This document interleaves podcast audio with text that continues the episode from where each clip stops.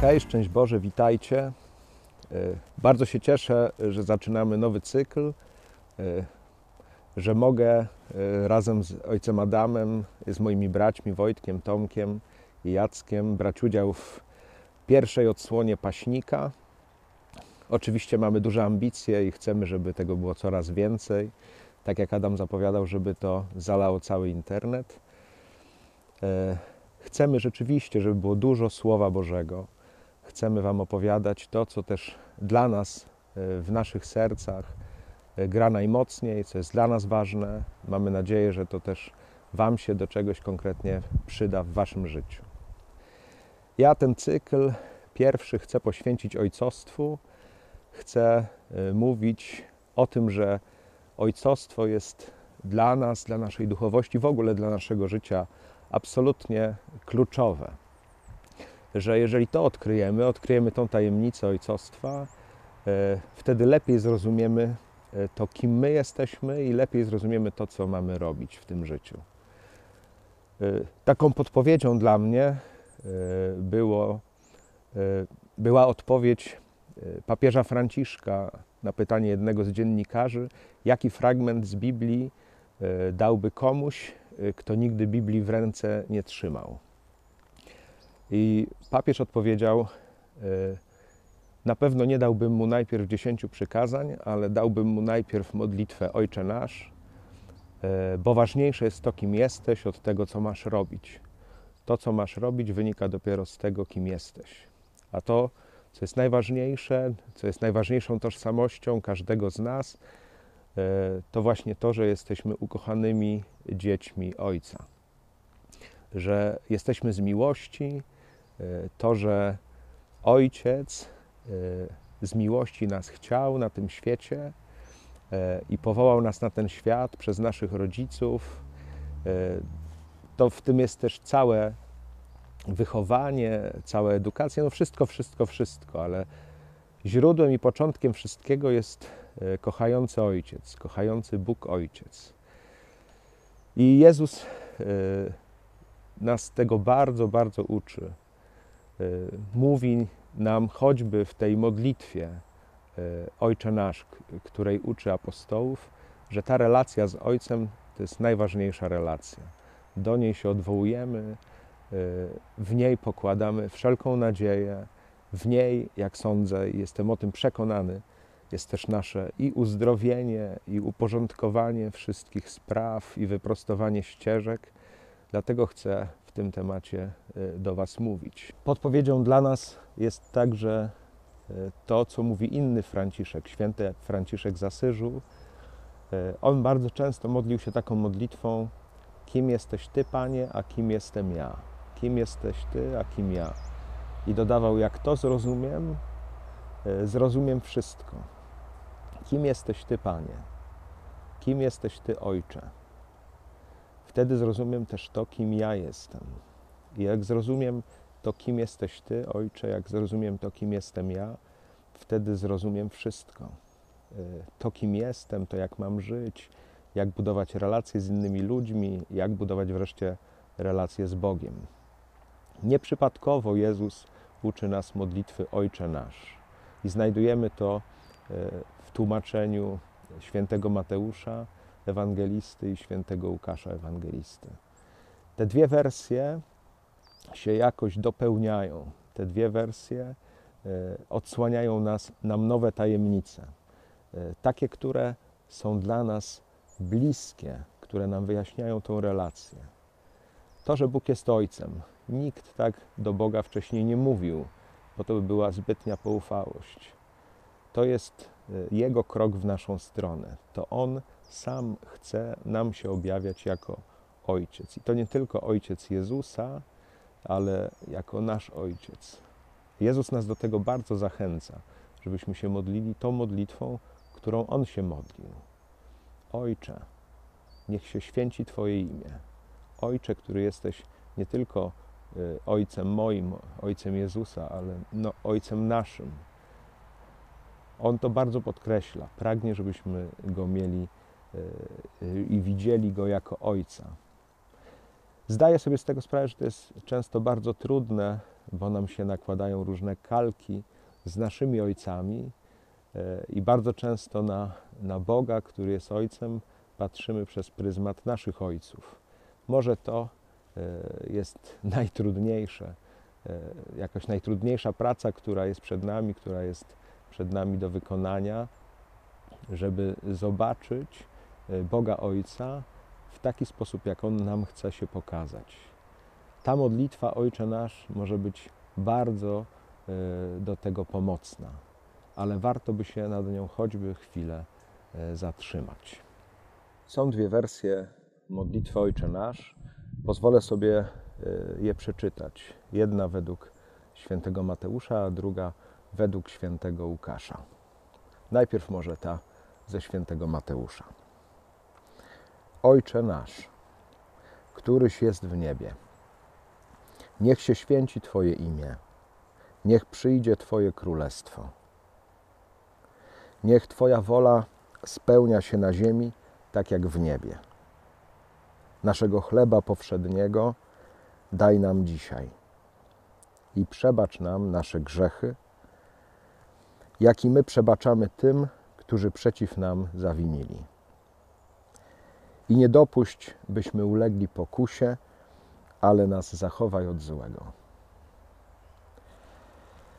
I według świętego Łukasza, Ojcze, Niech się święci Twoje imię.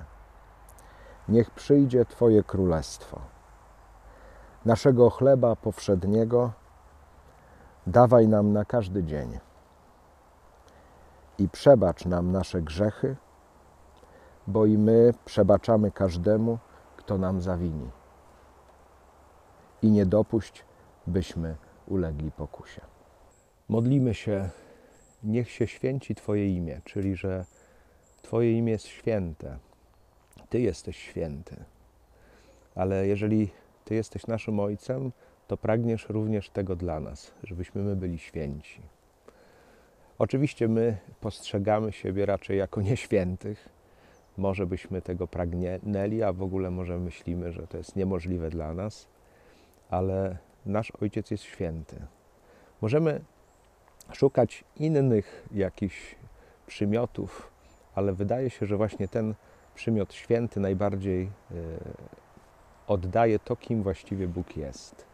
Oczywiście trzeba by jeszcze lepiej, głębiej zrozumieć, co to znaczy właśnie święty, bo to nie znaczy świętoszkowaty, to nie znaczy jakiś właśnie odralniony z aureolą na głowie, tylko to znaczy, że jest czysty, że jest bliski, że jest kochający, że jest e, na nas otwarty, e, że jest tym, który naprawdę nas chce takimi, jakimi jesteśmy.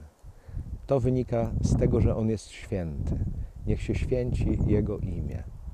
A Jego imię jakie jest? Jego imię jest jestem, czyli że jest obecny. Tak naprawdę naszą odpowiedzią, naszą modlitwą e, w tym kontekście powinno być też to jedno słowo. Jestem, czyli ja też jestem.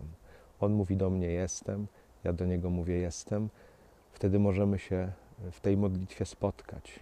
Wtedy możemy się wzajemnie poznawać, możemy lepiej wiedzieć, kim jesteśmy. Jakie to jest ważne, żeby wiedzieć, kim jesteśmy. Bardzo często sobie z tym nie radzimy. Robimy mnóstwo różnych rzeczy, błąkamy się po tym świecie. E, tak naprawdę bardzo wiele rzeczy, które robimy, uważamy za to, że są bez sensu one nabierają dopiero sensu w tym, kim jesteśmy. Jeżeli odkryjemy to, kim jesteśmy, to tak jak papież Franciszek powiedział, będziemy wiedzieć, co mamy robić. To, kim jesteśmy, sugeruje to, co mamy robić, a nie to, co robimy, e, to, kim jesteśmy. Ostatnio u jednego z biznesmenów e, e, usłyszałem taką myśl, którą prezentuje się na takich spotkaniach biznesowych, rysuje się takiego konia przed takim polem i mówi się, na, na tyle jestem koniem, na ile mi się uda tego pola zaorać. E, jednocześnie zobaczcie, jakie to jest absurdalne myślenie, e, że nie jest ważne to, że jestem tym, kim jestem, tylko na tyle jestem tym, kim jestem, na ile mi się to czy tamto uda zrobić. E, tak jakby nasza wartość zależała zupełnie od tego, co i jak umiemy robić. Tak Bóg nas nie widzi. To nie jest taka relacja synowska. Może to jakoś jest relacja biznesowa, ale na pewno nie jest to relacja synowska. Między ojcem i synem, między ojcem a dzieckiem e, wcale nie chodzi o to, co ja mogę zrobić, co umiem, a czego nie umiem. Oczywiście to nie jest bez znaczenia, ale dużo ważniejsze jest to, że jestem. Dziecko wcale nie musi niczego robić, żeby rodzice go kochali. Na tym to polega. Dlatego, gdy modlimy się, niech przyjdzie Twoje królestwo, to modlimy się również o to, żeby taki porządek w nas zagościł, w naszej głowie, w naszym sercu, że jesteśmy kochani tylko dlatego, że jesteśmy, a nie za to, co zrobimy. Nie musimy zasługiwać tak czy inaczej na tą miłość. Przyjdzie Twoje królestwo, przyjdzie ten porządek. Twoja wola spełnia się tak jak w niebie, tak na ziemi. Pragniemy już tu na ziemi żyć tak, jak ci, którzy są w niebie. Ci, którzy zrozumieli ten porządek miłości. Zrozumieli, że są chciani i kochani i zapragnęli być razem z Ojcem w niebie. Z tego, że Bóg jest Ojcem, wynika także to, że jest stworzycielem i nieba i ziemi. A to znaczy, że On jest tym, który daje nam chleb powszedni, czyli całe utrzymanie.